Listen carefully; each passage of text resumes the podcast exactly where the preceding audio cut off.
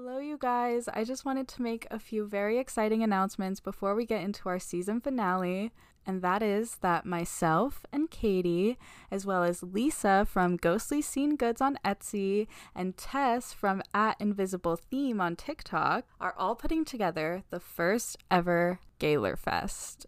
Gaylor Fest is going to be on July 23rd and 24th. It's completely online, it's all a virtual event, and it's just going to be a place where Gaylors can gather, do activities, listen to presentations, do presentations and lectures. We are looking for presenters and volunteers to help us organize the event. So if you're interested, all of the links are going to be in the podcast description. And if you could please have your volunteer or presenter form filled out by May 20th, that would be amazing um, but June 1st by the latest. And of course, if you just want to attend Gaylor Fest, which is wonderful, go ahead and get your email on our email list. And to get your email on our email list, go to gaylorswift.com and you will see a spot for the forms to enter your email for the email list. And did I forget to mention that we're working with Lisa to create GaylorSwift.com? Hello. It's just going to be an ongoing project archive of Gaylor content, including theories, queer lyrical analysis, Gaylor history, all the famous little queer codes that we know and love that we talk about here on The Archers as well. And we're also just hoping to make it a safe place for Gaylors to chat and post without fear of being doxxed or harassed by Hetlers. So, you guys, the full website is going to be launching in early June. Please stay updated with us on Twitter. And also, we just made a new TikTok account. So, go and follow us there. All of the links will be in the description for Gaylor Fest as well as GaylorSwift.com. And yeah, we will see you in season two of The Archers. And please enjoy our season finale. And we are so excited for these projects. Check out GaylorSwift.com. We'll see you at Gaylor Fest. I think it's true. The rumors are t- terrible and cruel, but they're true. Yeah, that's my question. Interesting because I don't know how that can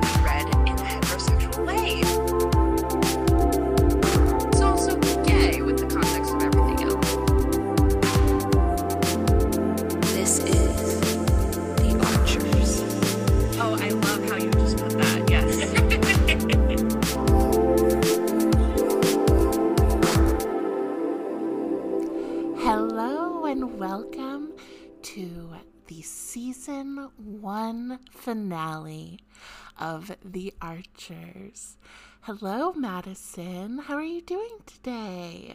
I am doing great, Katie. I woke up to very exciting news this morning, so it just really started off my day great. I'm really happy to be recording our final episode of this season on this day of all days. So, for any listeners, whether you're listening first day or in the future, today is Thursday, May 5th, 2022, and we are getting the first Taylor single since Red. The first new Taylor song since Red Taylor's version dropped in November of 21. Uh, so it has been six months since we've gotten a new Taylor song. And it just so happens to be Lizzie's half birthday today. So happy birthday, Lizzie. Oh my god. Happy half birthday, half Lizzie. birthday, what a great Lizzie. day. of course, the new song that's being released at midnight, uh, so technically May 6th, is This Love. Taylor's version. Can you believe that? It's like an actual fantasy. Exactly. It really is like an actual. Thank you, Taylor. Exactly, Taylor. It's an actual fantasy. The first thing I saw this morning was like a screenshot of the Prime series that is debuting. I think I saw a screenshot that was like, Thank you, Taylor, for letting us use your song in our new trailer. And then it like the hashtag was something 1989 related or the hashtag was something speak now related. I think the hashtag was something speak now related. And then the lyrics were lyrics from This Love. And so people this morning, like early this morning, were like, "Oh my god! Like, what song is this tra- like going to be in the trailer? Like, bubble, like what what's it going to be? Like, there's hints to everything. Um, because then you know the word debut Speak Now references and lyrics from This Love, which is, of course, from 1989. Like, so people were very confused. And then when the trailer dropped and it was This Love, like, I never at any point ever imagined that the single this random Amazon show would be talking about would be This Love. Like, how lucky are we? I woke up in the middle of the day, as per usual, to you actually texting me the link um, in a group chat. And I was like, oh my goodness. I clicked it and I literally thought that it was a fan edit. Like, I thought that the cover art from like her thumbnail on her page was a fan edit. When I heard it, I thought I was still dreaming because I was like kind of half asleep, but like the minute I saw it, I was like, huh? I literally thought I dreamt it because I was like, oh, we were just talking about this. So I'm like imagining that I'm hearing this love Exactly. right now. Me too. I was like, oh, this is like a remix Right. of This Love. Right. I was like, oh, that's cute. Yeah, someone just made a fan cam of this Amazon show to a remix Yeah. of, of This Love. But no, it was the official trailer. Yesterday, I saw Swifties on my timeline. I don't know if they were Swifties, Gaylors, whatever. Someone fan accounts for Taylor, and they were taking screenshots of um, posts from that movie's like page or like it was either Twitter or Instagram. But there was some Taylor references in their posts already the past like week. Like Swifties were starting to pick up on it, and they were like, "What is happening? What's she releasing with this movie?" Da da da. Never in my wildest dreams, pun intended, would I have thought I was like, yeah, she's probably, you know, putting a song to this movie, whatever. I was like, maybe it's like Evermore, folklore, Yeah. even Red, yeah. like Taylor. I was like, whatever. Exactly. Kept scrolling, didn't even like try to look into it more. Yes. Jokes on us, egg on our face. Yeah, that's what happens when we stop expecting things from her. Yeah, she delivers. I was scrolling and I was like, she hasn't done anything in a while. I'm not even gonna bother looking into if there's gonna be a song for this Mm-hmm. Uh-huh. movie. It's fine. Yep, that's right. I don't want to get my hopes up. I feel like she genuinely, truly, really pushed the Met Gala narrative that she would be at the Met Gala. Like, I feel like she hyped it so much just to bait and switch. Literally bait and switch. Like, It literally all lined up. It, all lined all up in my lined head the minute I saw the post. I was like, this is why she didn't go. Yes, exactly. This is why she didn't go. But, like, also, when you think about the rumors that were circulating about her going, they were all Taylor is going to the Met Gala to promote her new music. Literally, the ghost of Taylor Swift, the mere act of her not going to the Met Gala, acted as promotion for the music that would follow a few days later. Yep. What Why didn't we think of this, Katie? Why didn't we why didn't we call this? I I kind of think that we did. Yeah, in, in many ways I think we did. I did, I didn't think we knew when. Did I? Okay. But we called this love. didn't we did call this love and also on our patreon exclusive live stream we did on sunday when we were all like manifesting didn't i literally say Right. i think that she's going to release three albums at once i truly think that i said that she's going to release a bunch of Let's them before I finish editing this, let's find that and see cuz that would be insane. It really- Cuz we really did a manifesting ritual at the end of our live stream. yes we did um so we'll see we'll see what the record says I am currently editing this episode and I cannot find the clip of Katie manifesting three albums dropping at once. However, I don't doubt that Taylor would do that, and I also have heard Katie share that theory with me before. So, if Taylor does drop all three albums, all credit goes to Katie. Uh, but anyhow, like, I'm very excited. I love when she teases us and makes our expectations go on a roller coaster and then delivers immediately. She literally knows exactly how to push us to the breaking point and somehow snap us back. Props to Tree Paine, honestly. This is me genuinely giving props to Tree mm-hmm. Paine as premium PR. Mm-hmm. That's right. because no one does it like Taylor. No one does it like her. No artist. Casey, my partner, this morning when I was like watching the trailer and I was reading the caption, I was explaining to him, I was like, no, yeah, like there's blank spaces in between this word. So like da da da da da. And also like she said debut, which like is her first album. And like I was trying to explain all of these things and he was like, It's crazy that you guys are doing like calculus in a group chat right now because she has driven you to this point. Yes. You know that she very well could be plotting that way. I have to say, like, I once was at the point of being like, I can't believe I'm doing this. I can't believe she's driven me to this point. And especially because it was a year ago, April 30th, that was my first rodeo, if you will. Everything came crashing down. Everything came Yeah. crashing down. I was this was my first time as a Gaylor as a Swifty. Everyone was speculating that April 30th would be the day that she dropped something. Everyone thought it was 1989. And instead, what happened on April 30th, when everyone was expecting a surprise announcement, was she said that she was listening to Girl in Red on repeat, uh, which was literally like life changing. That changed everything for me. I will always remember me sprinting across my apartment screaming when I saw a screenshot of that story. Like screaming. I couldn't believe it. And then I had to explain to Lizzie what listens to Girl in Red means in slang. Oh, and Lizzie had already kind of been on to Gaylor a little bit, right? Because of Ivy. Yes, Lizzie and I were both obsessed with April 30th at this point. Like we were Okay, okay, so okay. in it together. Yes. So when she saw that, she was like, I don't get it. Like, why are you freaking out? Because she didn't know that do you listen to Girl in Red is slang for are you gay? I also was waiting for April 30th, but I was still like very closeted at this point. I'm like still listening to folklore and Evermore very privately. Wow, wow, wow. to the point that like I wouldn't even tell my friend. But I was like listening Listening, and waiting. yes. But then but when I saw her story cuz I had refollowed her at this point on Instagram, and when I saw her story, I was like, is this fake? like again, I thought it was like someone else. I thought it was like a friend of mine. Like Right. and Yeah, that was really Taylor that did that. That was I love you, I love you, Taylor. I love you, Taylor. It's all for you. That's how I feel on this 13th episode. yeah. It's all for you. So, anyway, suffice to say, it is late evening Thursday night. We will be recording our blessed, sacred pronoun episode that we are so very happy to be recording. And we will end the episode with a live response to hearing the full version of this Love Taylor's version. What a beautiful, beautiful season finale this is, if I do say so myself. When I tell you I'm so excited for this episode, Yes. I'm so excited. yes, so am I. I was already so excited because it's pronouns. Exactly. But then yeah, exactly. getting to celebrate at the end. Yes. Uh, beautiful.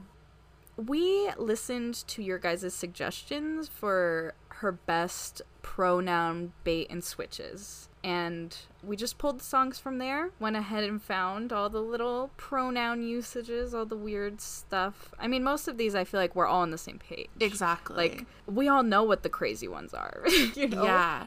And I think the thing too is is that even if there are ones that are like notable and they're not explicitly the ones here, Mm-hmm. I think we'll still mention them when we're analyzing these. Because Taylor Exactly. songs have a way of like linking together when Yeah. we're It's a doing an map. ana- analysis. Yeah, exactly. It's a map. Uh yeah, okay. So let's jump right in. What would you say was the most requested song? This was so interesting to me because this is the first one that always pops into my head, and I didn't know that it was for everyone else too. Oh. And it's The Way I Loved You. Yes, yes, yes, yes, yes.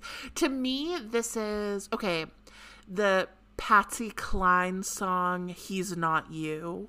That is like the original, The Way I Loved You. And it's why that mm-hmm. song is like number one on the list of songs that I would love to hear Taylor cover because it's like the OG he is okay, but you, oh, it's just so sapphic. Yeah, The Way I Loved You was very requested because it is an older Taylor song. Yeah. Was never a single. Yes, So, like, Gaylor's claimed I- I was it's about not to like it's say. just like exactly. I mean, I think that's the thing. It's very similar to how why Mary's song was one of our must dos for debut because it is, you know, mm-hmm. also a very like you said when you were younger, it was a skip for you, but yeah. Mary's song is very similar with the way I loved you in that Sapphics rise. Like, it's very apparent to all of us now. Oh, the other very popular one, of course, was the very first night. Of course. Talk about a bait and switch. The reason I love that one is because it's the first time in my memory, like the first time that I can think of, where she does a bait and switch like that.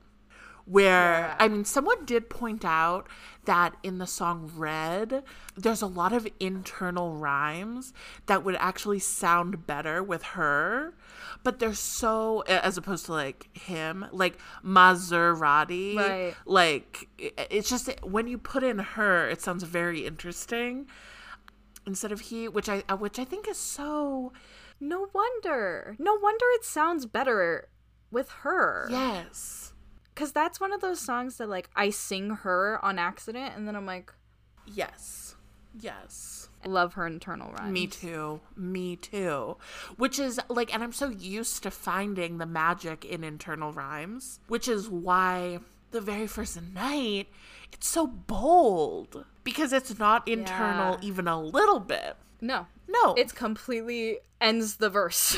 oh, it's inc- it's incredible. Like literally A A B C. Like that's uh, nuts. and the fact that everyone noticed, not just Gaylors, that it was, like, released recently, so everyone kind of had that, like, Gaylor ear on it already. Do you know what I mean? Exactly. Yeah, even the Hetlers. so amazing. Even the Hetlers, because they spend so much time combating all the rumors that all of us meanie Gaylors are putting onto her. They're primed to, like, hear it so that they can negate it. And uh, so many of them didn't even know what to say. They're trying to emphasize the you. That's what they, a lot of them said. But I was like, that's still gay, because if you know how she uses you in her discography, you would know that that's still gay. And also, like, if she wanted to emphasize you, why choose a lyric that rhymes with her? Exactly. She could have used a lyric that rhymes with another word. Mm-hmm. But she literally It still could have rhymed. It, exactly.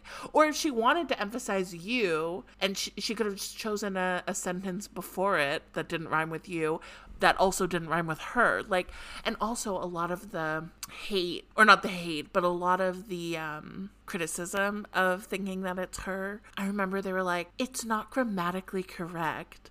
As if she's not constantly saying he and then you in all of her songs. Yeah.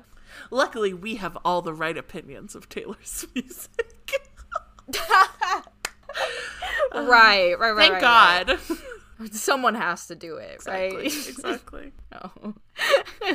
We went ahead and did a little bit of searching to find Taylor's use of pronouns in her um, recent albums. I did Folklore and Evermore only, just because, I don't know, it seems more intentional nowadays, I think, for Folklore and Evermore. When I was going back into other albums and doing pronouns, it just all seemed like bearded in a way that's like she wasn't intentionally using pronouns in the way that she does now. She still was for sure, but like in a different way because at that time she was trying to beard and now she's trying to not. So, Exactly. yeah. it was just weird when I was counting the other albums. I was like, this isn't the same kind of deal as it was with Folklore and Evermore. But for Folklore, I only counted three times that she used he, him, or talked about a man or a boy. Three times. She, her, or like a woman or a girl, 11 times. Wow. This is excluding The Last Great American Dynasty and Epiphany, just because Yes, yes, yes. those are two very like they were too storytelly. It would have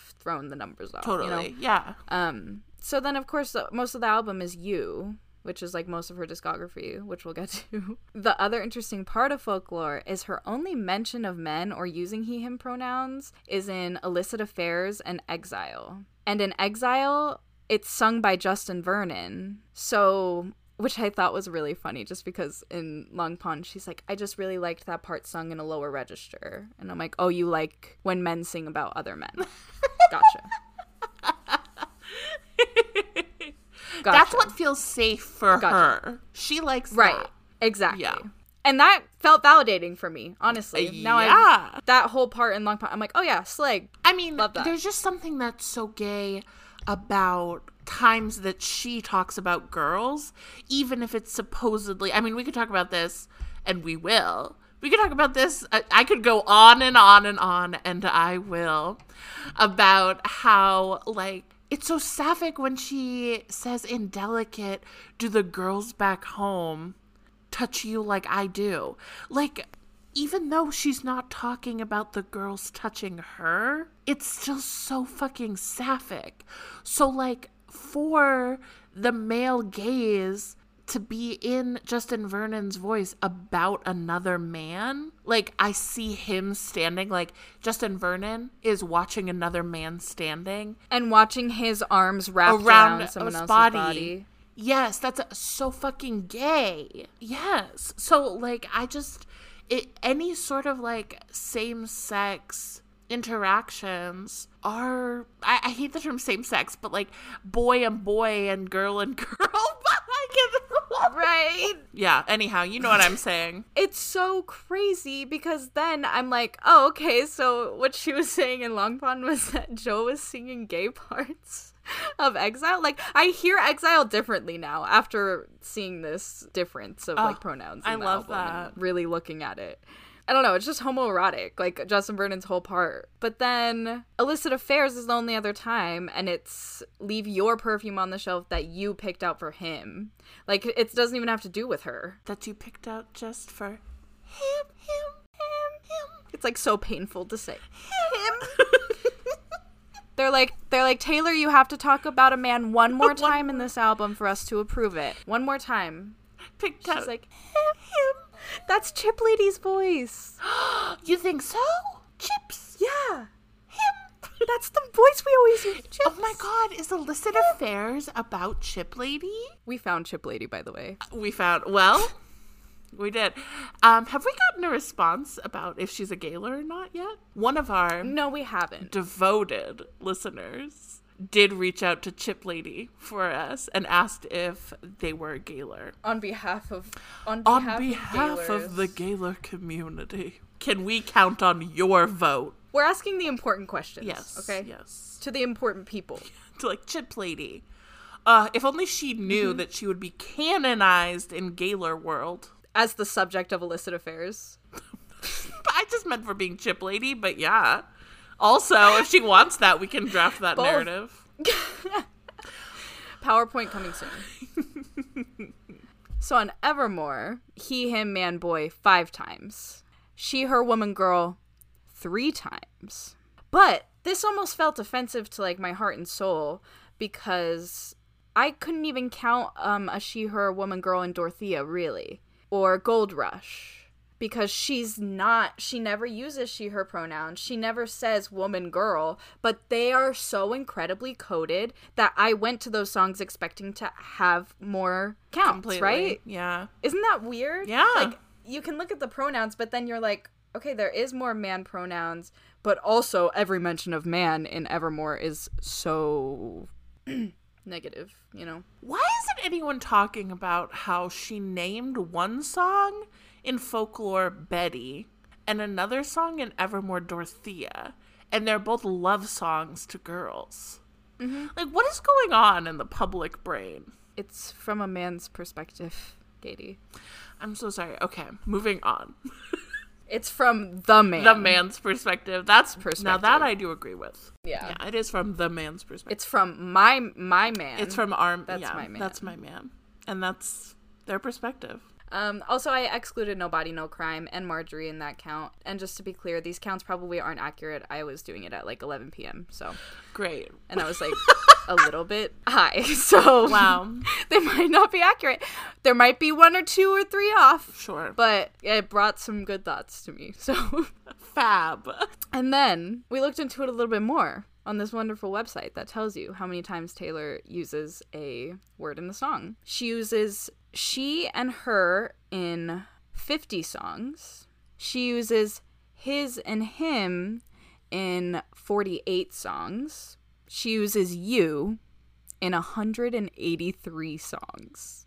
If that isn't the most gay data you've ever seen, then I don't know what to tell you. Yeah, that's that's gay data. Gata. Yes, gay data. Gay data. Exactly, gay data. Yeah. But yeah, I just thought that was crazy. And she doesn't use hers at all. Never. in case Not were wondering. once. She uses she, her, and she uses his, but not hers. No.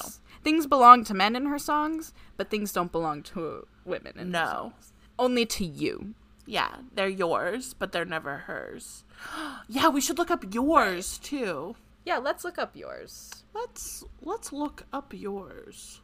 Live Gata. Li- live Gata. Mining. Gata mining. We are Gata miners. So yours is used in nine songs. Isn't that interesting? What about your? Oh yeah, 156 songs. Now I'm all about you. Yeah, you weren't kidding. That's so true. She's all about. Wait, have we ever talked about what if the song means I literally only use you pronouns now? Now I'm all about you. So true. He's passing by, rare as the glimmer of a comet in the sky. I use he rarely, on occasion, when I have to. And when I refer to him, he has nothing to do with me. And it's sung by Justin Vernon. Holy shit. Long story short, her rhymes better. Hmm. Now I'm just like making shit up. That's part of this podcast, and it's important to honor that. That is exactly all we do. Exactly. is make things up. Precisely. That is all we do here. precisely. Sorry, it's just hilarious to look at this. The only mention of men in Evermore is Ivy and Tolerate It and the song Evermore. In Ivy, he's gonna burn this house to the ground. In Tolerate It, it's that man. In Evermore, it's good man. And he hurt her. So no good inflection there at all. Where are the the Wise men. toe stands? Where are the toe stands? In our listeners? like- No, I know they're not here. Where are they in terms of like how do they like if they saw that data, what would they think? they don't i don't think they think anything of it like i think that they're like yeah you she's just being you know she's being she's uh, writing songs like love letters directly to them It's so interesting. Like with all of our Gata being presented, let's talk about The Way I Loved You. This song is one of the gayest in her discography, A. One of her best use of bearded pronouns, bait and switch pronouns.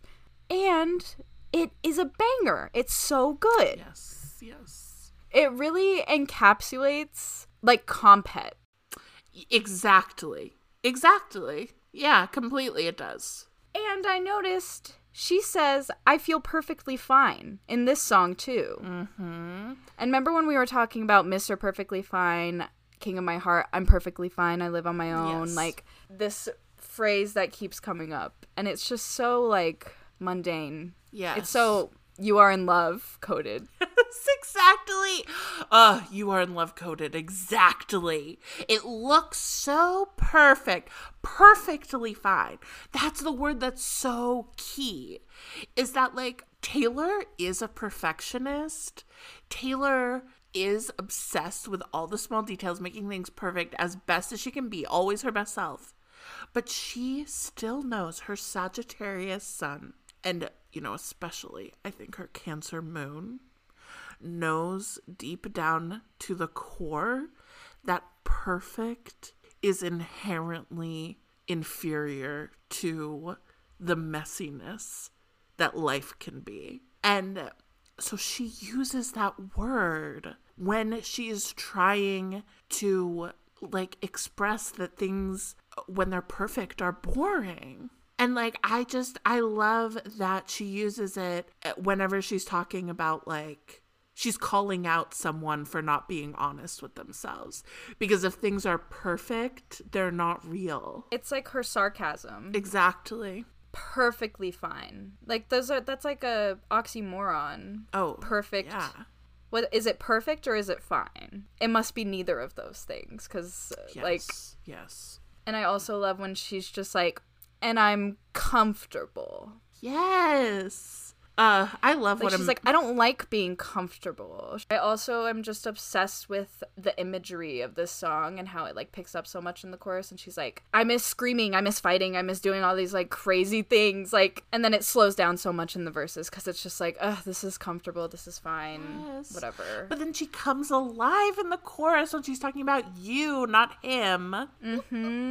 Exactly. Yeah. So she's like, he's sensible. He says everything I need to hear. He can't see the smile I'm faking. I'm comfortable. I'm perfectly fine with him. But then when it comes to you, you were wild and crazy, frustrating, intoxicating, all these crazy emotionally charged words compared to being perfectly fine and comfortable. See, the thing is, is I pair this song in my head with the other side of the door. Same. I actually like feel like they could blend into each other. Like I sometimes will be like singing the way I loved you and like think that it's the other side of the door. I don't know. Yes. I agree. Oh, I'm so glad that you feel that way. I think that the other side of the door, I was a little disappointed that no one suggested it as a pronoun switch. I was just scrolling through this list and I was like, "Oh wait, was there even the other side of the door?" Yes, exactly. Um, but that's okay because we can just throw that into the way I loved you. Because yeah, it's like she just loves being messy. That's like what I love. Like that's almost why I think in folklore it's hard for me to believe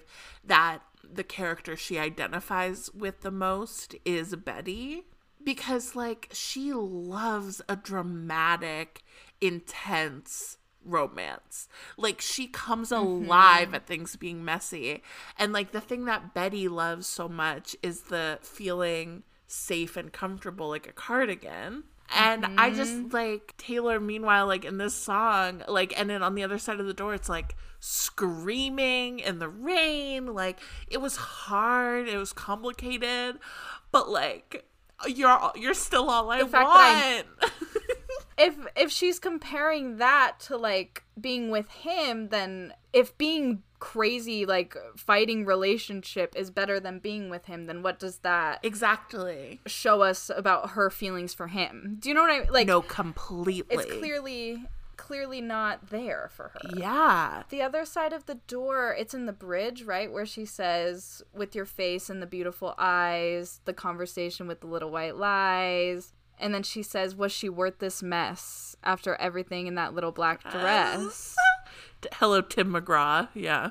right right where she like confirms that she's in the jeans Yes. Oh my god. and the other person's in the little black dress like I just okay. So like was she worth this mess? Like don't doesn't that just sound like something that like adults in her life or like an authoritative figure in her life would be like, "Oh, was she worth it? Like you almost like not being a star?"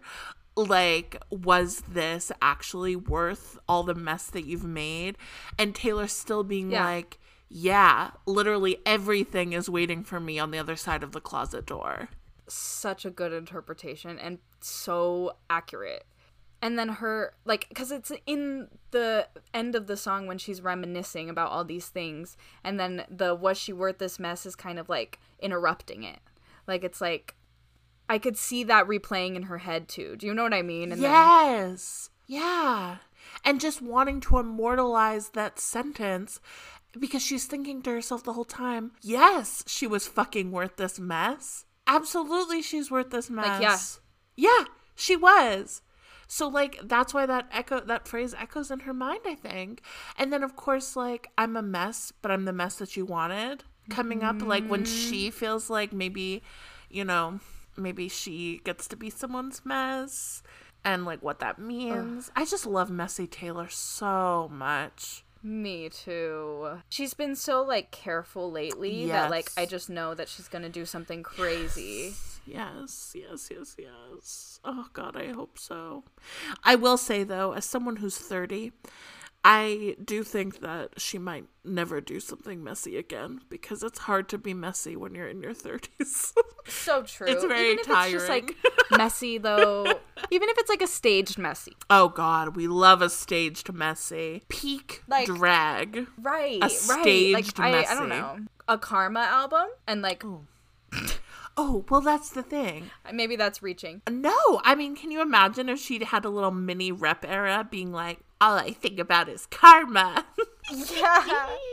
Another one from debut though that people mentioned is our song. We did talk about already, but she does say I didn't kiss her twice and then says I didn't kiss him one time. So she's from the man's perspective mostly in our song, right? Yeah. Yeah, she trademark, is. not yeah. And she opens the song with like his car, he's got a one hand feel, da da da da. But then the chorus is our song is the way you laugh, da da da. I didn't kiss her and I should have. Like, I mean, I remember singing this when I was a kid and feeling like, ooh, like I was like, ooh. That's the thing. You know? Yes. Like when you're singing it, you're like, oh, Like, yeah. was I supposed to say that? Like, Exactly. Yeah. When you're just singing it, you're like, oh, yeah, because it's from the man's perspective. So it's like I'm singing a song written by a boy, like whatever. But like, that's really the links that Comphet will go into our little minds. And like, um, in general, like heteronormativity, really putting i- the expectation that like if a girl is is talking about kissing a girl, she's she's uh just quoting her boyfriend. Right. Exactly. And it's also like the same mentality of why, like the reverse engineering of why Gaylors take such note of it too.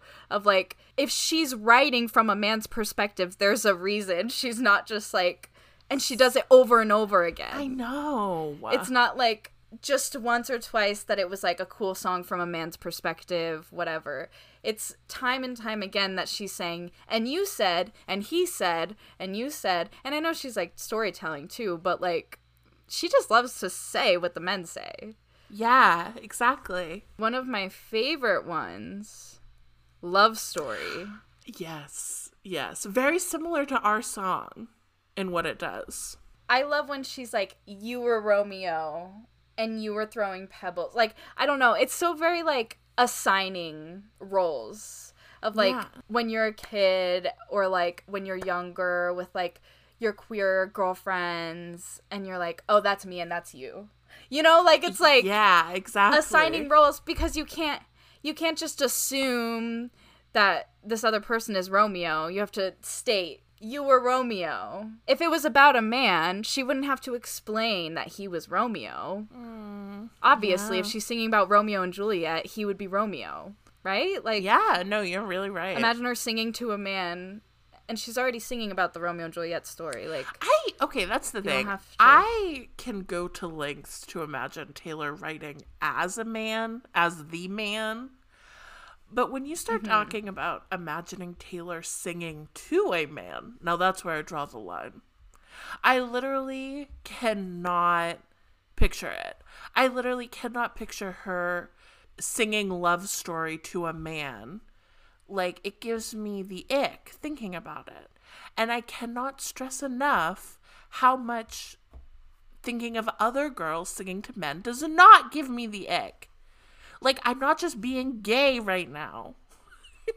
it's it's not a gay thing, it's No. a Taylor thing. Exactly. If you know, you know. if you know, you know. At this point, that's all I can tell But you that's guys. exactly why. Us just making things up here on the Archers Pod. I feel like that should be our tagline. Just making things up Yeah, exactly. because that's what people tell us. That's what people say.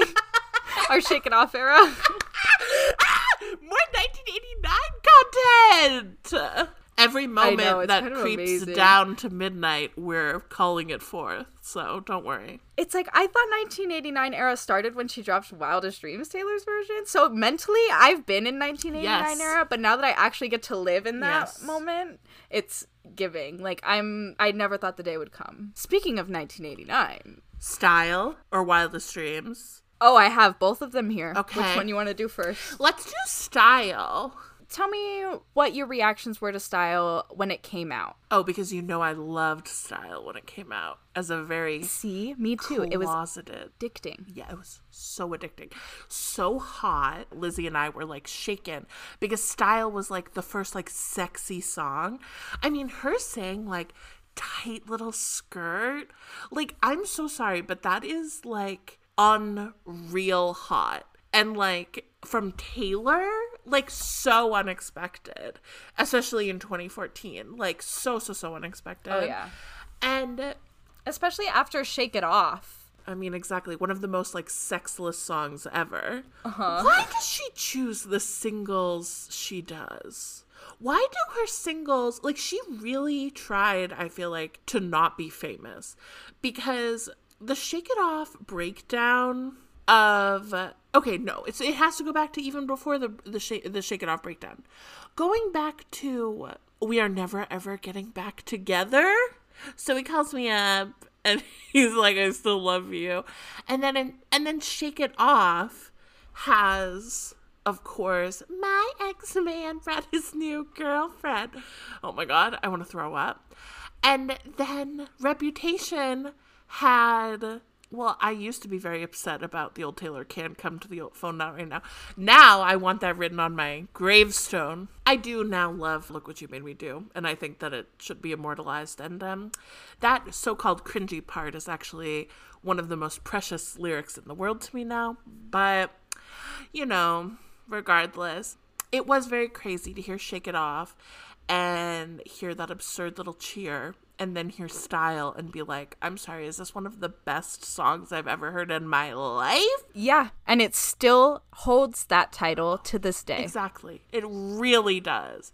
And when she says, I heard you've been out and about with some other girl, and then laughs and says, I've been there too a few times. I, as you know, thought to myself, wow, that's queer baiting, Taylor. Not even. Luckily, in 2014, I don't think queer baiting existed as a concept with that phrase, at least. Thank God. What a beautiful time it was. But Yeah. Peaceful. at the time, so much peace. That's true. Um, yeah, so like hearing that, I just was like, she doesn't even know how gay she sounds. Like, that was kind of on my worst day. That's what I thought. And then on my best days, when me and Lizzie were like, "Do we like Taylor now?" Like secretly to each other, eight years ago. At sh- like on those days, I'd be like, "If only she was queer." If only she did have a single gay bone in her body, maybe she would understand how queer these lyrics sound. So that's only, style huh? to me. That's style to me. Boy, do I have a podcast for you eight years ago, Katie and Lizzie. That would be amazing if time something. travel existed. If time travel exists, please go back to 2014, Katie, and make them listen to the Archers. Oh, Madyson too. You're too young to listen to the Archers eight years ago. Yeah, probably, but I still would have. Uh, Shout out to all of our 14 year old listeners. whoa, and it's still I never got sick of it. No. it's just one of those. It's just one of those songs. Like you get butter, you get chills when it comes on in the store. When it comes on in the store. Do you ever think that I'm an alien? I love when it comes on. Sometimes, yeah, Yeah. especially the food one. The food that one? really got and me. just now when I was like, "What do humans do?" Oh yeah, when you're in the store. go to the store. When you go to the store. And s- where does music play? yeah, You'll learn Earth stuff. You know, someday. when this song came out, which was eight years ago, I just like had the epiphany after Katie already said it like four times. It finally clicked. Um, I was obsessed with this song, obviously, and this what song was the catalyst for me learning more about like music, the music industry, pop music, the like science behind pop music and pop culture. Like very much, this started my anthropological journey into pop culture, and I can't just like stress that enough. Journey. Wow. Like this is why I'm in. I guess uh, you could connect this to being why I'm an anthropology major to this song. And I would, I would connect it to that. And it's because I couldn't stop listening to it. And I thought, there has to be crack in this song. There is something to this song scientifically and to pop music. Because at the time I was really into pop and like always trying to find the good new pop artists, like whatever. Well, how could you not be? Right. Like it was the time of like Halsey and like Melanie Martinez. Wait, I'm so sorry. Eight years ago was the time of Halsey. That was when I was listening to Halsey. That's the thing. I was like very into these like pop artists because I knew that they were gonna be like big, and I was like, I want to be the first one because I Oh was a teenager. So I was like, I'm gonna listen to the underground. I love that. it's so interesting but that's why this song i read an article about it and the formula of the song and it broke down how pop music does like these formulaic things to make it catchy and i f- like went down this rabbit hole Wow. Wow, wow, wow. of like pop culture in general because i was like why are things popular like why is this pop album why does this have such a grip on me like 1989 really struck me to my core particularly style i literally googled like why is the song style so good or something like so stupid because i was like i don't know how else to put it yeah. I love that. That's so cute. I mean, it really is that good of a song. Like, I have nothing else to add to that. It really is good, and I've felt that way for eight years. exactly Yeah. that's why i'm so glad to hear that even as like a Yeah. quote unquote hater like you were still vibing to this song because it's just that good Well, you know, that's the kind of like, I feel like this podcast simultaneously is a deep dive into what it means to be a hater. And I think part of being a hater, as anyone with haters will tell you, is that you are obsessed with them and like you do get a fundamental rush from the the things that whoever you hate is producing.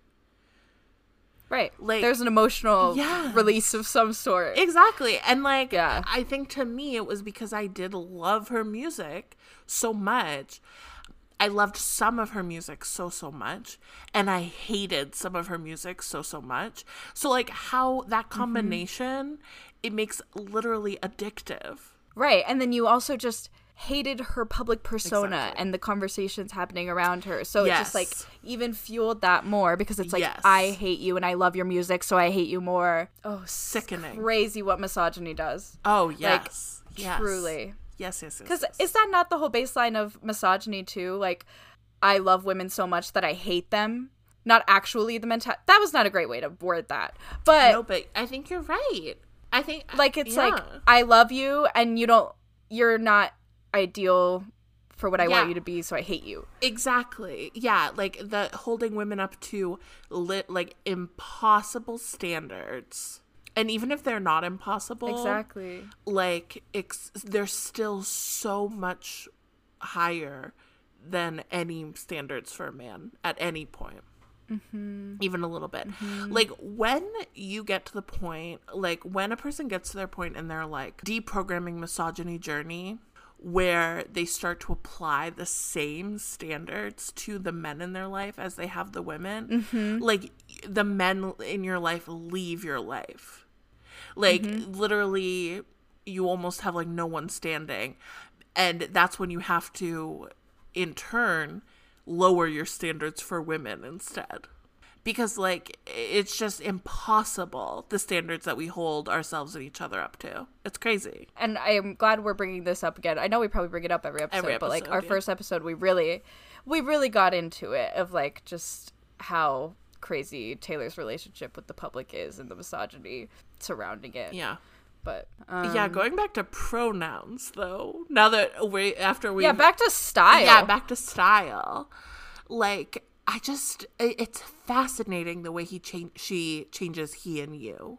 I had never actually like broken it down, but the first verse is you come and pick me up, no headlights. You da da da da. The chorus is still you got that James Dean, you da da da da. Second verse is where he's introduced. Yes, exactly. And that's where it's he so it goes. And then he's introduced. He can't keep his wild eyes on the road. Yes. And so it goes. Katie, what were the four songs that So It Goes is featured in? Okay. Do you remember? I do. Yes. Okay. So it's style, the very first night, so it goes, and So it goes, You Are in Love. exactly.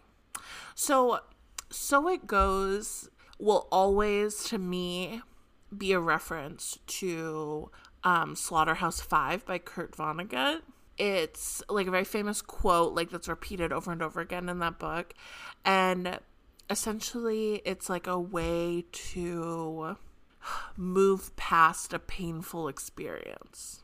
Like having heartbreaking, earth shattering pain occur. The only way that like we as people can continue living because like ultimately like that is eh, crucial like no matter what heartbreak we experience we have to keep living the kind of like very dry way that Kurt Vonnegut will transition to something that happens after is so it goes. So that to me like says like it's very literary. Um it could definitely mark a transition into a story.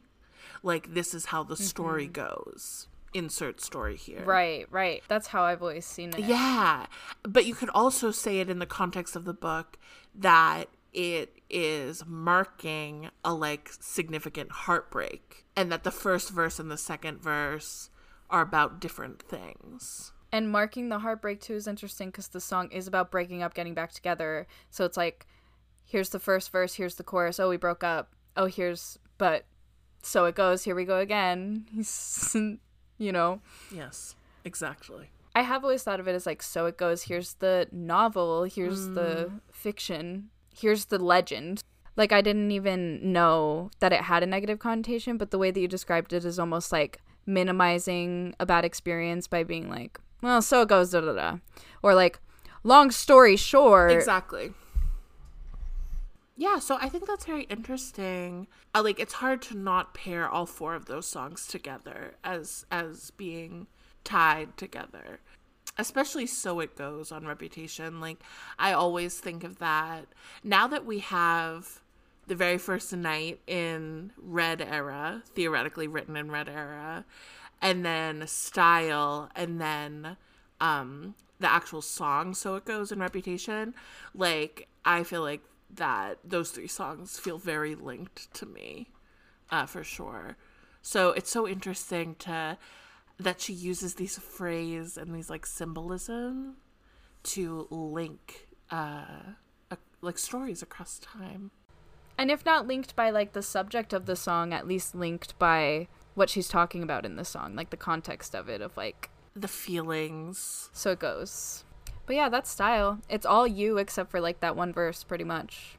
But the person looking like James Dean is not he, it's you. So wow he said, What you heard is true, but I can't stop thinking about you and I. So it's so funny because I never read that. Uh, I never heard that. Excuse me. I never heard it as um, I keep thinking about you and I. I've always heard it as I keep thinking about you. And I say I've been there too a few times. Oh. Because I guess the line would end on you. yeah. But she does say you and I, and then I said I've been there too a few times. yeah, but it's like an I, I.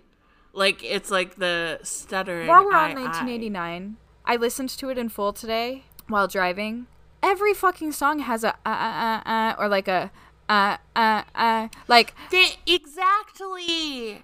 all the eyes. It's always I I I and someone was it you? Someone told me it sounds like a confessional tape.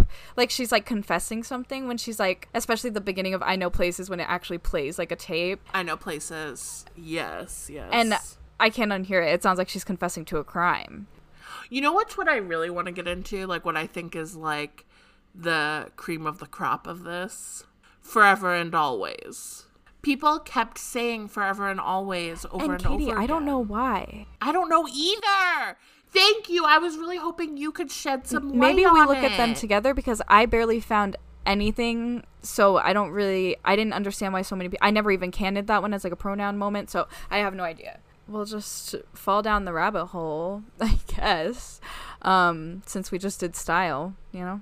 Yeah, I love that. Long story short, she's all about you. She's all about you, obviously. But the only time she mentions he is, long story short, it was the wrong guy. So again, a mention of a man being still negative. Wrong guy. And then later on, of course, she says he's passing by, rare as the glimmer of a comet in the sky. Which we kind of made an amazing point with her literally being like the pronoun he, rare as the glimmer of a comet in the sky. Don't even worry about it. It'll be Yes. It'll be yes. the needle in the haystack of she her pronouns on my albums from now on. Don't even worry. Ah. She's all about you. Exactly. She's all about you now. And he feels like home. And then she says, if the shoe fits, walk in it That- everywhere you go, which is also negative. Well, if the shoe fits, like that's what people don't realize about that line. Like that you say if the shoe fits when you are like being sarcastic and kind of petty. I mean, I feel like the phrases that she's using all the time to denote happiness and comfort are ultimately negative. Like if the shoe fits is very, you know, accusatory essentially. Um when you think of the context of like what it means for the shoe to fit. And then of course in London boy when she says, Babes, don't threaten me with a good time. Like, that sounds like she is like, Oh my God, like, what a good time. But the phrase, don't threaten me with a good time, is something you say when you're like, that it's sarcastic. And exactly. so you know I love a London boy. Now that's something that that's another one no one suggested, London boy, even though it has insane he and you mm-hmm. pronouns. Yeah, there wasn't a lot of lover suggested, and I feel like lover is heavily packed. Though we will get to I think he knows, which is a great one. Yeah, I'm really excited to get into I think he knows, yeah. Yeah, but that's pretty much all. In long story short, it's just the fact that she's all about you, but he only comes up as a glimmer of a comet in the sky as the wrong guy, or as if the shoe fits. So it's just kind of like Yes. again mundane. Um, okay, so the thing that's so interesting about Forever and Always, because as far as where he appears, it only appears in flashback to when he said Forever and Always. And I stare at the phone, he still hasn't called. So there are some he's there, and then made you run and hide like a scared little boy. Um, so there are like things that make it be like, oh, she's talking about a man love interest. But something that drives me insane about this song is that it goes from I stare at the phone, he still hasn't called. And then you feel so low, you can't feel nothing at all. And you flash back to when he said forever and always. And it rains in your bedroom. Everything is wrong. It rains when you're here and it rains when you're gone. Because I was there when you said forever and always. Does that not sound like she is with her best friend going through a breakup, being like, why, like, basically the plot of You Belong With yeah. Me?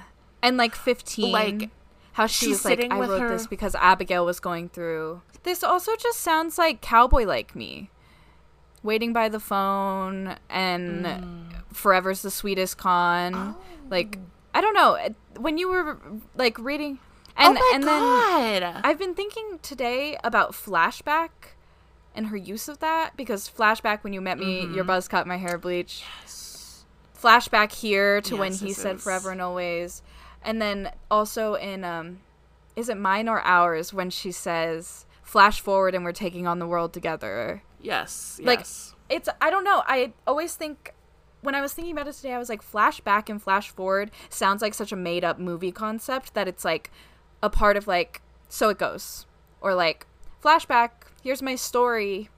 Are you guys ready for the Yes. timeline? Like, So- so listen, flashback to this relationship. Like, Wow. Okay, I really love that, and I love the comparison to Cowboy Like Me. I never ever thought of that. That's why your encyclopedic knowledge is so fucking necessary. I have to break down Yeah, what is please. in my head because this is like I'm having an epiphany. Okay, so picture Taylor and her friend, her girlfriend, her like best friend. That's a girl sitting in the living room together. Taylor stares at the phone. He still hasn't called. Okay, so her and her best friend are waiting on her best friend's ex, who just broke up with her, to call.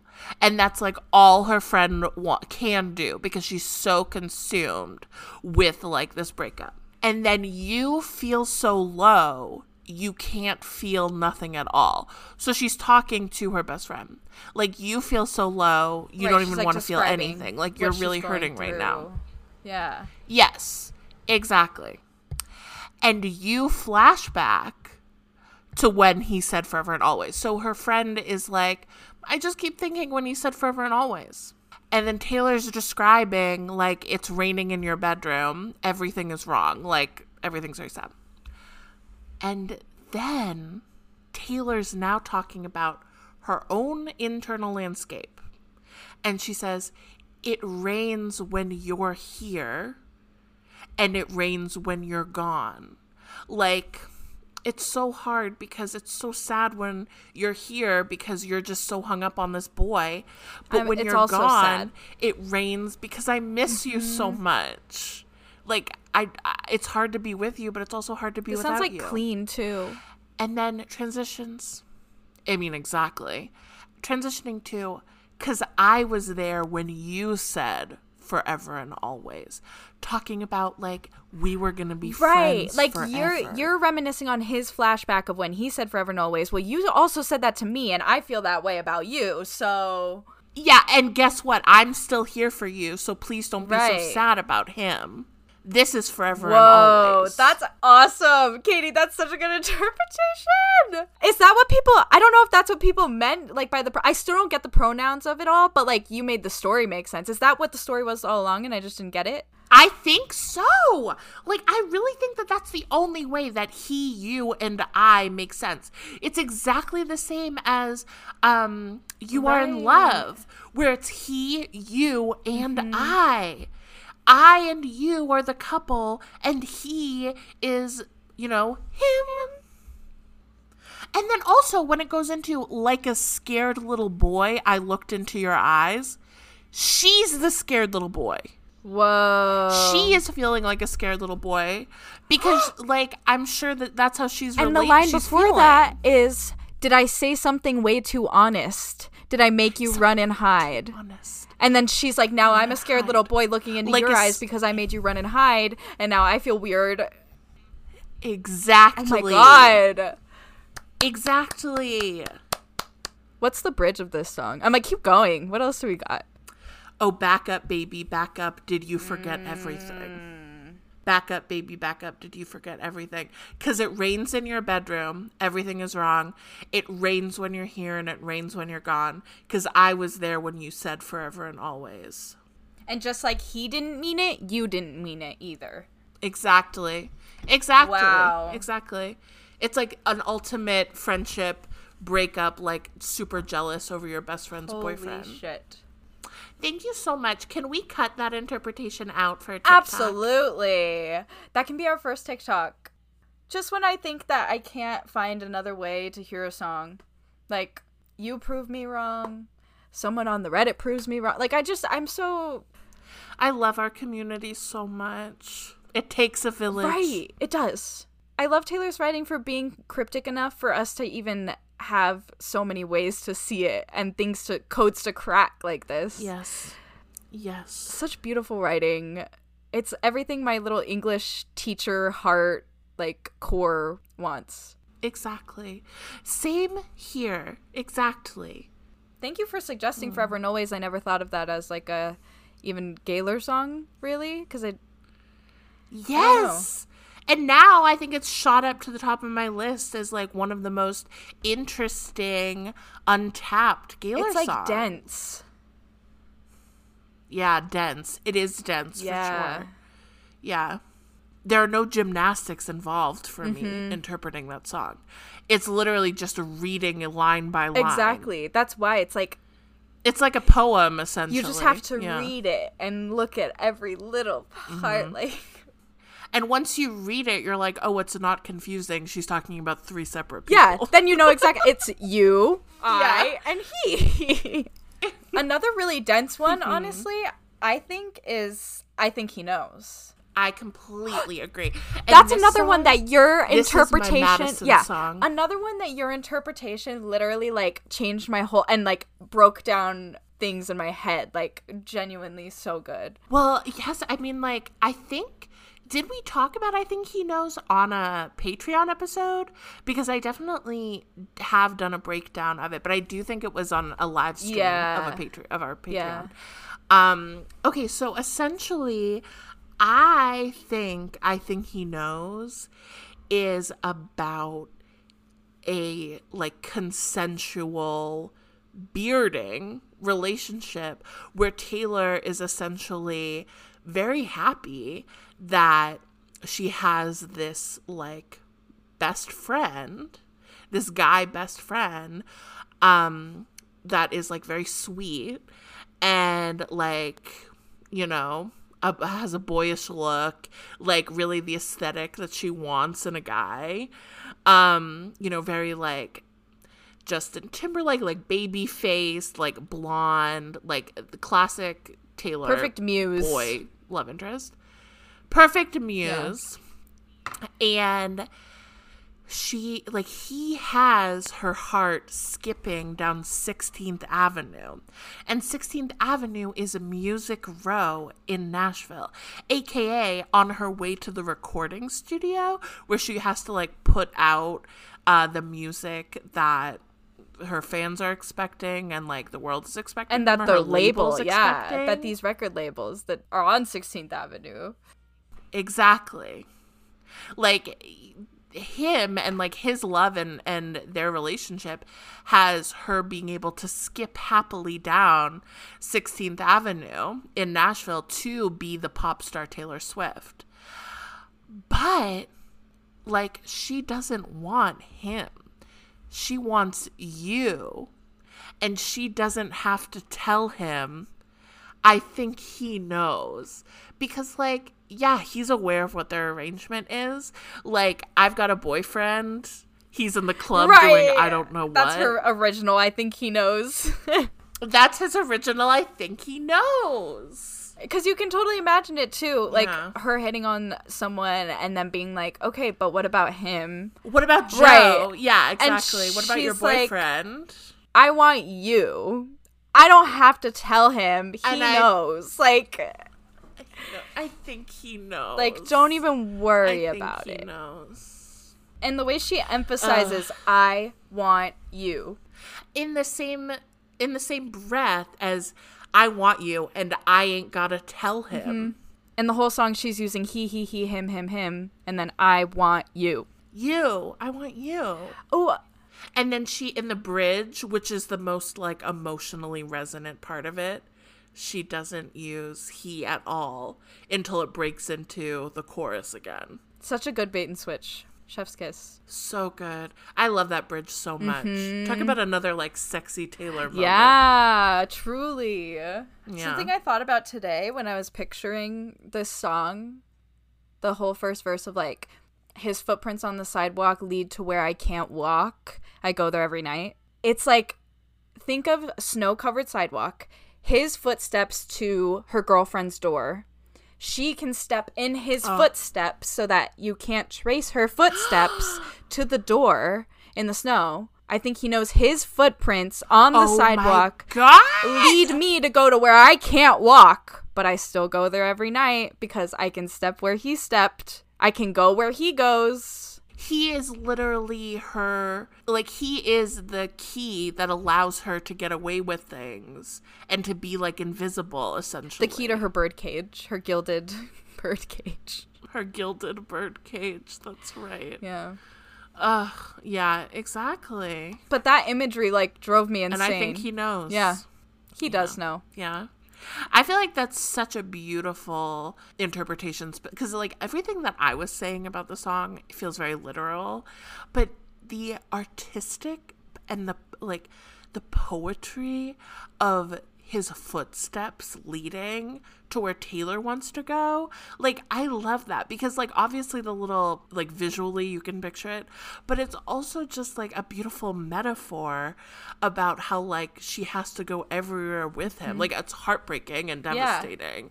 Like if you're thinking of it as bearding, but it's also just a beautiful and so thoughtful. Yeah. Like it's a beautiful way to put their relationship, honestly. Yeah, exactly. We love a positive he him pronoun usage. Finally, exactly. Oh, the other thing, she says, bless my soul. She's like, I want you, bless my soul. Like, committing Oh, a sin. Bless my soul. So dramatic. you know what? you i my life has changed since you brought up in our song how she literally has to pray as soon as she says the word her. So literally like bless my soul mm-hmm. but i do want Yeah. you. And i think he knows. What if he is god? What if he is God? is god. And i ain't gotta tell him. I think he knows. He better lock it down or I won't stick around. okay well maybe that doesn't make as much No, but it kind of does. The cat the Catholic Church better step its pussy up or I am walking out. Or else I'm gonna be gay. Bless my soul. yeah. Bless my soul. wow. What a whirlwind. Forever and Always and I think he knows are so dense. Like they on the surface are not. They really are. and that's why they're so dense. No. Exactly. That's what she always does. Maybe we should get into um Ready for It, which we did talk about Ready for it. I think before, but essential pronoun usages here. One of the first that I noticed, like on my own. It's key. Yeah. Exactly. If the way I loved you is like the blueprint for he and you, ready for it is the like magnum opus. Even with the like build up in the chorus, like with the different two different sounding sounds for the different verses, and like Ready for It is the way I loved you's like slutty sister. Yes. Exactly. And she opens up the fucking album with it, is the best part. Knew he was a killer first time that I saw him. You know damn well her would rhyme better with killer. Knew she was a killer first time that I saw her. Oh, That's so cute. addictive. right? And then it's like he in the verses, and again, you should see the things we do in the middle of the night in my dreams. Like it's you. He's he's a killer. He's uh, robber, phantom, Elizabeth Taylor, A jailer. jailer. He's a jailer. jailer. I'll never get over the fact that Taylor Swift and Joe Alwyn is jailer. And in the music video for Ready for It, she screams in agony the word jailer. Wow, in a glass. she's trapped in a glass box, a glass cage, begging to be released. Talk about prison abolition. Jailer. Taylor right. being an abolitionist. yeah. Yes. Oh my god. Me yes, trying to find Queen grasp Taylor. at straws for like any sort of Any any moral code. Like Uh remember remember that time that you thought that I'll bet you think about me was Taylor communist coding? holy shit. because first of all, the whirlwind of like I forgot that I thought that and like I genuinely I did. Yeah. Um yeah. into Yeah. speaking of jailers, Ivy, um the man, the male pronouns in that song are sound like he's a jailer. Yes. That would exactly, be the only male pronouns in that song. Yeah. But that's what's so frustrating about Evermore pronouns when I was counting because I was like, I can't even count any she, her pronouns in Ivy because it's all you. right. Exactly, because it's an unofficial gay Which just confirms everything even more because it's like, we are all listening to you. Why are we all thinking it's about Yeah. a woman? If it's, it must Yeah. actually be. There's something infused in that, you know? You know, it's so funny that we live our lives like you and I and everyone else in the Gaylor community are just on the same page that all of this is real Yeah. and like that we're not we're just analyzing her lyrics like and then we get on this podcast and it's time for us to record. And all of a sudden we just start screaming being like why doesn't anyone believe Yeah. us? Yeah. because it's like the thing is is it's so obvious that like you do forget most of the time until you actually have to start making your case that it is something you have to argue still. Like what world are we living in that this is the unpopular interpretation of taylor's music Like why are why are they doing this to us? Something really interesting. I know I brought up that I watched the Abercrombie and Fitch documentary um, on Patreon, and that Taylor was in it for a second. They like used a photo that of her in it because she was like one of the big celebrities wearing it, along with Olivia Wilde and like a bunch of other celebrities. What also they brought up in that documentary is that all of those images of um, the men and like the abs, like all of the image of Abercrombie, all the photos of the models were taken by a queer photographer, a gay man. And he, his gaze, you can see the gay male gaze in those photos. The minute you know, right now, you can't unsee it. You're not even you're not even looking No, at a picture of exactly, Abercrombie and. Fitch, but you know. They said something so interesting in the documentary. They said you wouldn't assume that it's a queer gaze but all of the gay men had Abercrombie posters hung up, all cut out the ads, had them in their lockers. All the gay men shopped there. They had men shirtless standing outside. The CEO was also a gay man. Like, you know, so it's like all of the imagery that they were using to like perpetuate this heteronormative white, white, white, skinny, skinny, skinny image was all gay men that made it and no one knows that but everyone was on it not just queer people everyone was on it because of the heteronormative image Yeah. Oh my god. but yeah they said like literally a quote that could have applied to taylor that was like once you know that it's made by a queer person you can't unsee it Yeah, you can't unsee it. Yeah. No, and it's exactly like that for her music. Like, that's, if you know, you know. Like, I do wonder if in our second season we're going to come back with less. Like, maybe we should try to work on actually cultivating, like, the fact that we don't need to convince anyone because she has told us a million Yeah. times. She's telling us always her art speaks for itself. It is queer, and we're not wrong for interpreting it this No, way. yeah. And we're not wrong for being obsessed with her and like her queerness because she is speaking something that is so visceral and obvious to us all. And like I'm sick of pretending and and like feeling like I have to convince people of it all the time. that's why i don't respond to tiktok comments and that's why i never really have because i've always Yeah. just been like if i was doing something wrong I would have to defend myself, but I'm not doing anything wrong, so there's Yes. no use in me even defending myself. But yeah, I think I, I get sometimes on the podcast, I, I do feel like I'm convincing someone. And it's like, no, everyone listening is already convinced. I know, I know. I mean, hopefully, I mean, hopefully, as we always say, like, we want the archers to be validating for people and like validating of feelings that they don't see expressed elsewhere. But I also hope that like our anger and our pain sometimes it does feel does like resonate. it also validates your anger. Right, precisely. Because I'm sure we all get defensive in that same way of like always feeling like you have to defend even like a theory to the Gaylor community. Do you know what I mean? Like it's like Yes, exactly. Yeah. how you get the girl. No one even um suggested that one. I don't think. It's so obvious. Then maybe that's why. Yeah.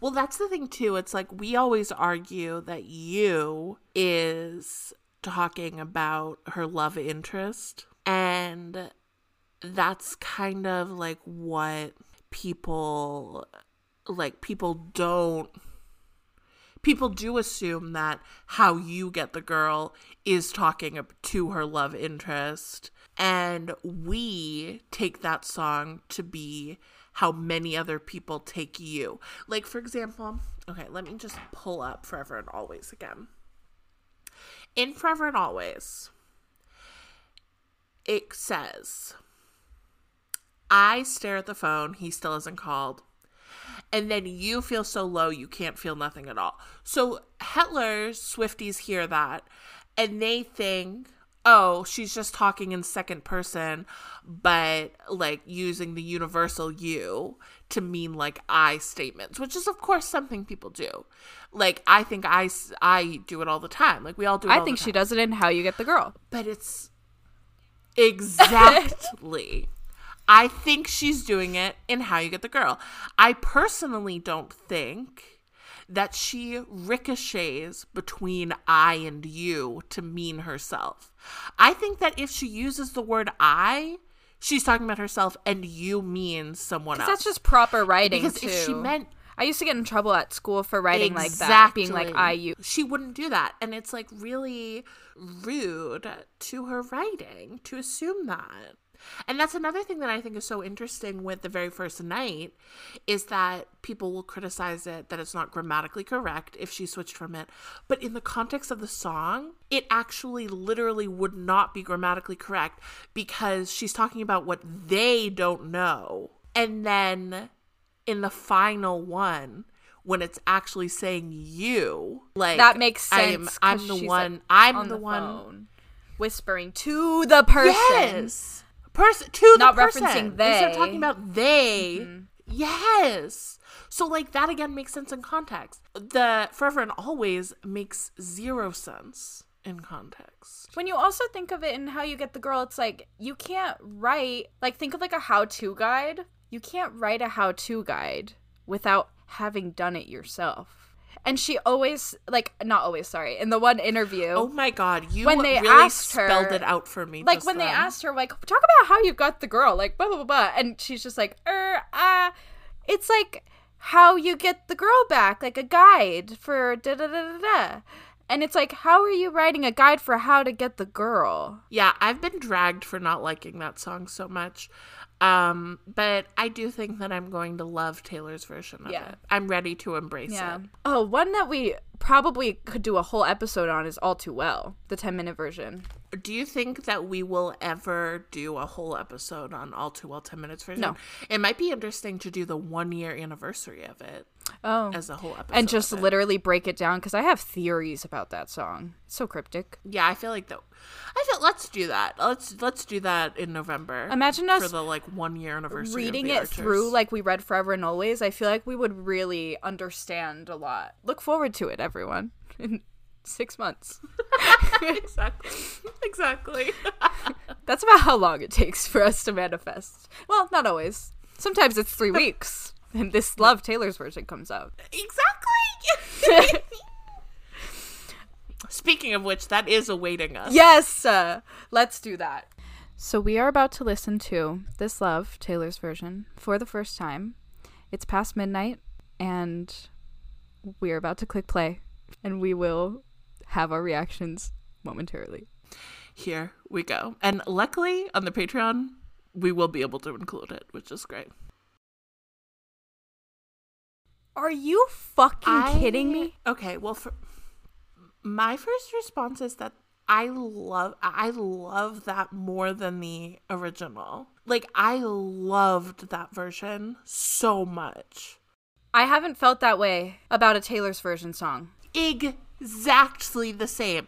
I liked Wildest Dreams, but it, It was- didn't give me the rush that this did. They added production and it sounds Yes. amazing. it swells up in such an intense way. Like it gives full body. So that's something just about the song. But the fucking rainbows. Wait, I didn't even watch. Was there rainbows? I was not paying attention to the lyric video. Wait, what, Madyson? You weren't paying attention to the lyric video? I literally was not looking at my screen because I was like picturing like the song, like I was seeing colors. Like why? So you were very in line with the song swelling in colors because at the end when it was echoing this love, it flashed rainbows on the screen like pulsing rainbows at this love. Why does she keep doing that? She did that I think for the very first night too. Lyric video? Oh, I don't I don't know for the very first night, but I know for Renegade, the music video was pulsing bi flag colors. But now And it Message in it's a pulsing Bottle. rainbow colors. Oh my god. And did the lyrics change at all? There's something different. There was one that I noticed I, I was like, also was tripped out. losing tripped in losing grip on sinking ships. But the original lyric is losing grips and sinking ships. And there was another one that ch- was changed too. I'm gonna have to like look at that. I don't know. how much does how much can we even do a first reaction because we need like like I need a process. to really sink into it exactly. Jesus Christ, though, it sounds so fucking good. Like that was So exactly what we described, Katie. Like that was exactly what we needed. It really brought in all too well 10 minute version like the ethereal the like heavenly kind of transcendence of it. Like oh it was just so good. It was so so good. I can't wait to see who produced it. Like the beat, the cymbals, the the synth, the like swelling. Like i The cannot ah. The way that it like cascades and like folds upon itself like it just really like blooms and blossoms and oh my god. I just i'm gonna listen to it on a loop. Like literally too. on a loop. I'm really speechless. I never in a million years expected her to release the song that i that has become so important to me over the last few months.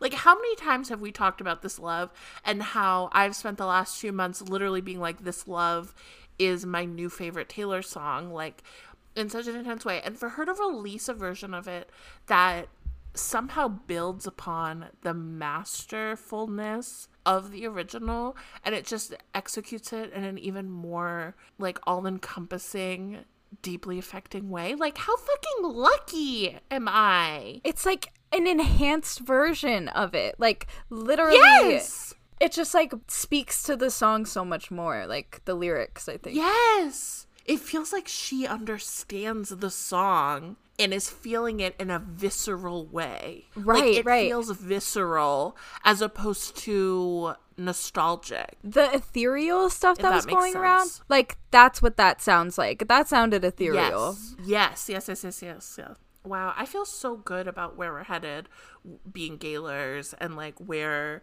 the Taylor fandom is headed. Like, I've had, it's been hard the past couple of months with like things, but I'm just feeling really good. Yeah.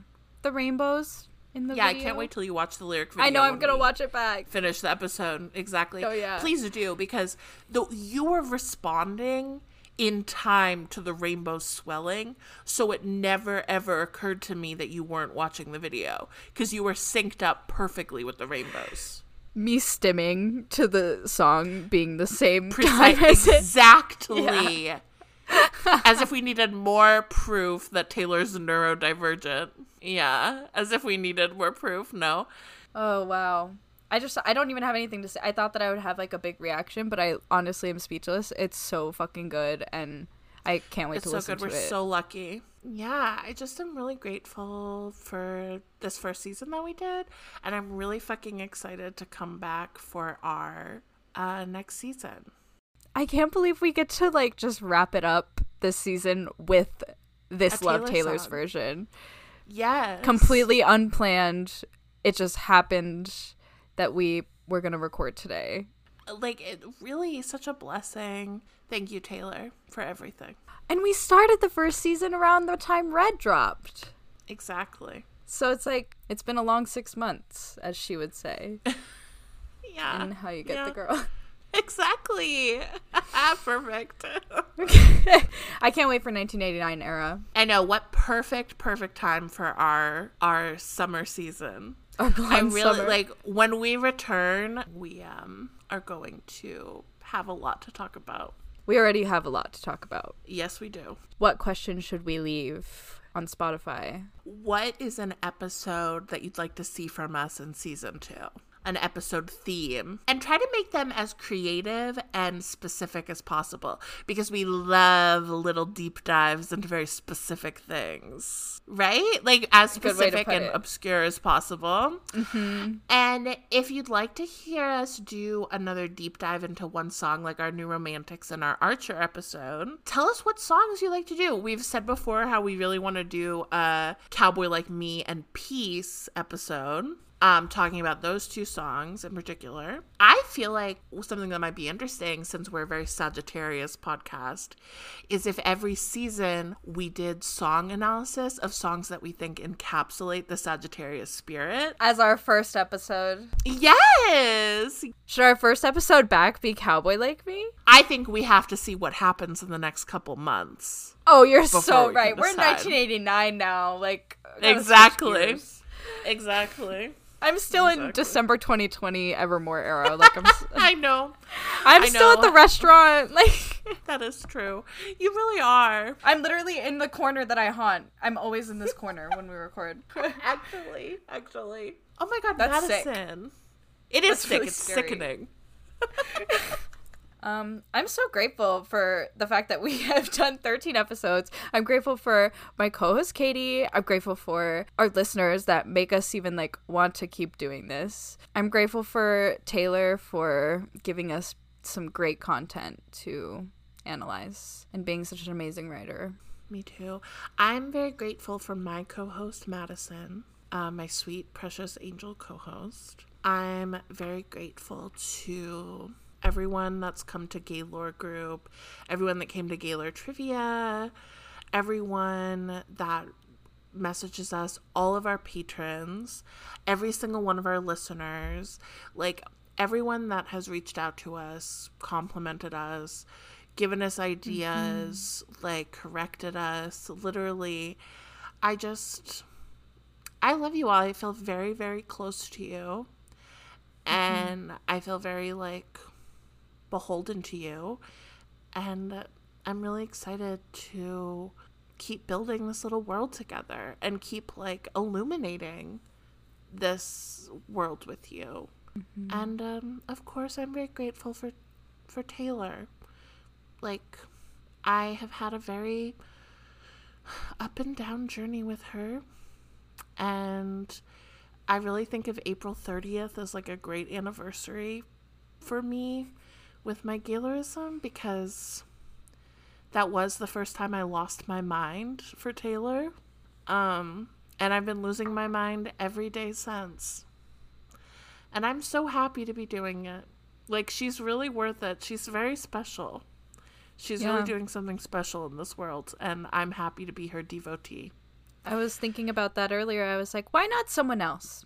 Why did I choose Taylor to be the one that I, you know, there's so many queer artists that do the same thing, so many closeted artists that do the same thing, and even like pop artists. But Taylor is such a giant, giant name, such a powerful person, and such a creative, like, writer like actually has the like talent to do all of these things in a way that should be looked at and that should be like talked about and i was like there's no one else that i could even talk this much about like literally No, I I really agree. Like this feels like we have a podcast about Emily Dickinson. This feels like every week we go to the archives and we comb through the hundreds and hundreds and hundreds of text scraps that she left behind. And we're searching for meaning because they're poetry and that's what you do with poetry. And i'm i never in a million billion years pictured myself in this position that i'm in now even a year ago even as i was losing my mind for her listening to girl in red. I never imagined this but it's really like transformed me and lizzie's life like we're different people because of the gaylor community and because of taylor and it's just been amazing. Like, it's really special to end a season of The Archers with you. We are literally the Archers, all of us. i'm kind of sad to be taking a break honestly but also we will not be completely absent from the internet First of all, we'll still be on Patreon. Yes, we are on Patreon twice a month. We might do a little bit more um, than twice a month on our break, considering it seems like we're entering an era right now and there's going to be a lot to talk about. Go on over to Patreon if you want to um, listen until we're back with season two. But also, I think we're going to start a TikTok. So, yeah, I'll link that in the description. And of course, we're always on Twitter, also linked in the description. You know, keep keep subscribed to us, um, and we will make sure to post on our Twitter and our TikTok when we return for a second season. Definitely this summer. Yes. Yeah, and please keep an eye out for all of the fun things we're doing. I feel like this is like um when you're like trying to hang up the phone with like someone you don't want to hang up the phone with, and you're like, okay. I totally know what you mean. Yeah, I don't want to like hang up the phone you to our say listeners. you yeah. say bye. No, exactly. Until we see you next time, stay, stay, stay gay for Tay. I know I will. And Tay will be staying gay as well.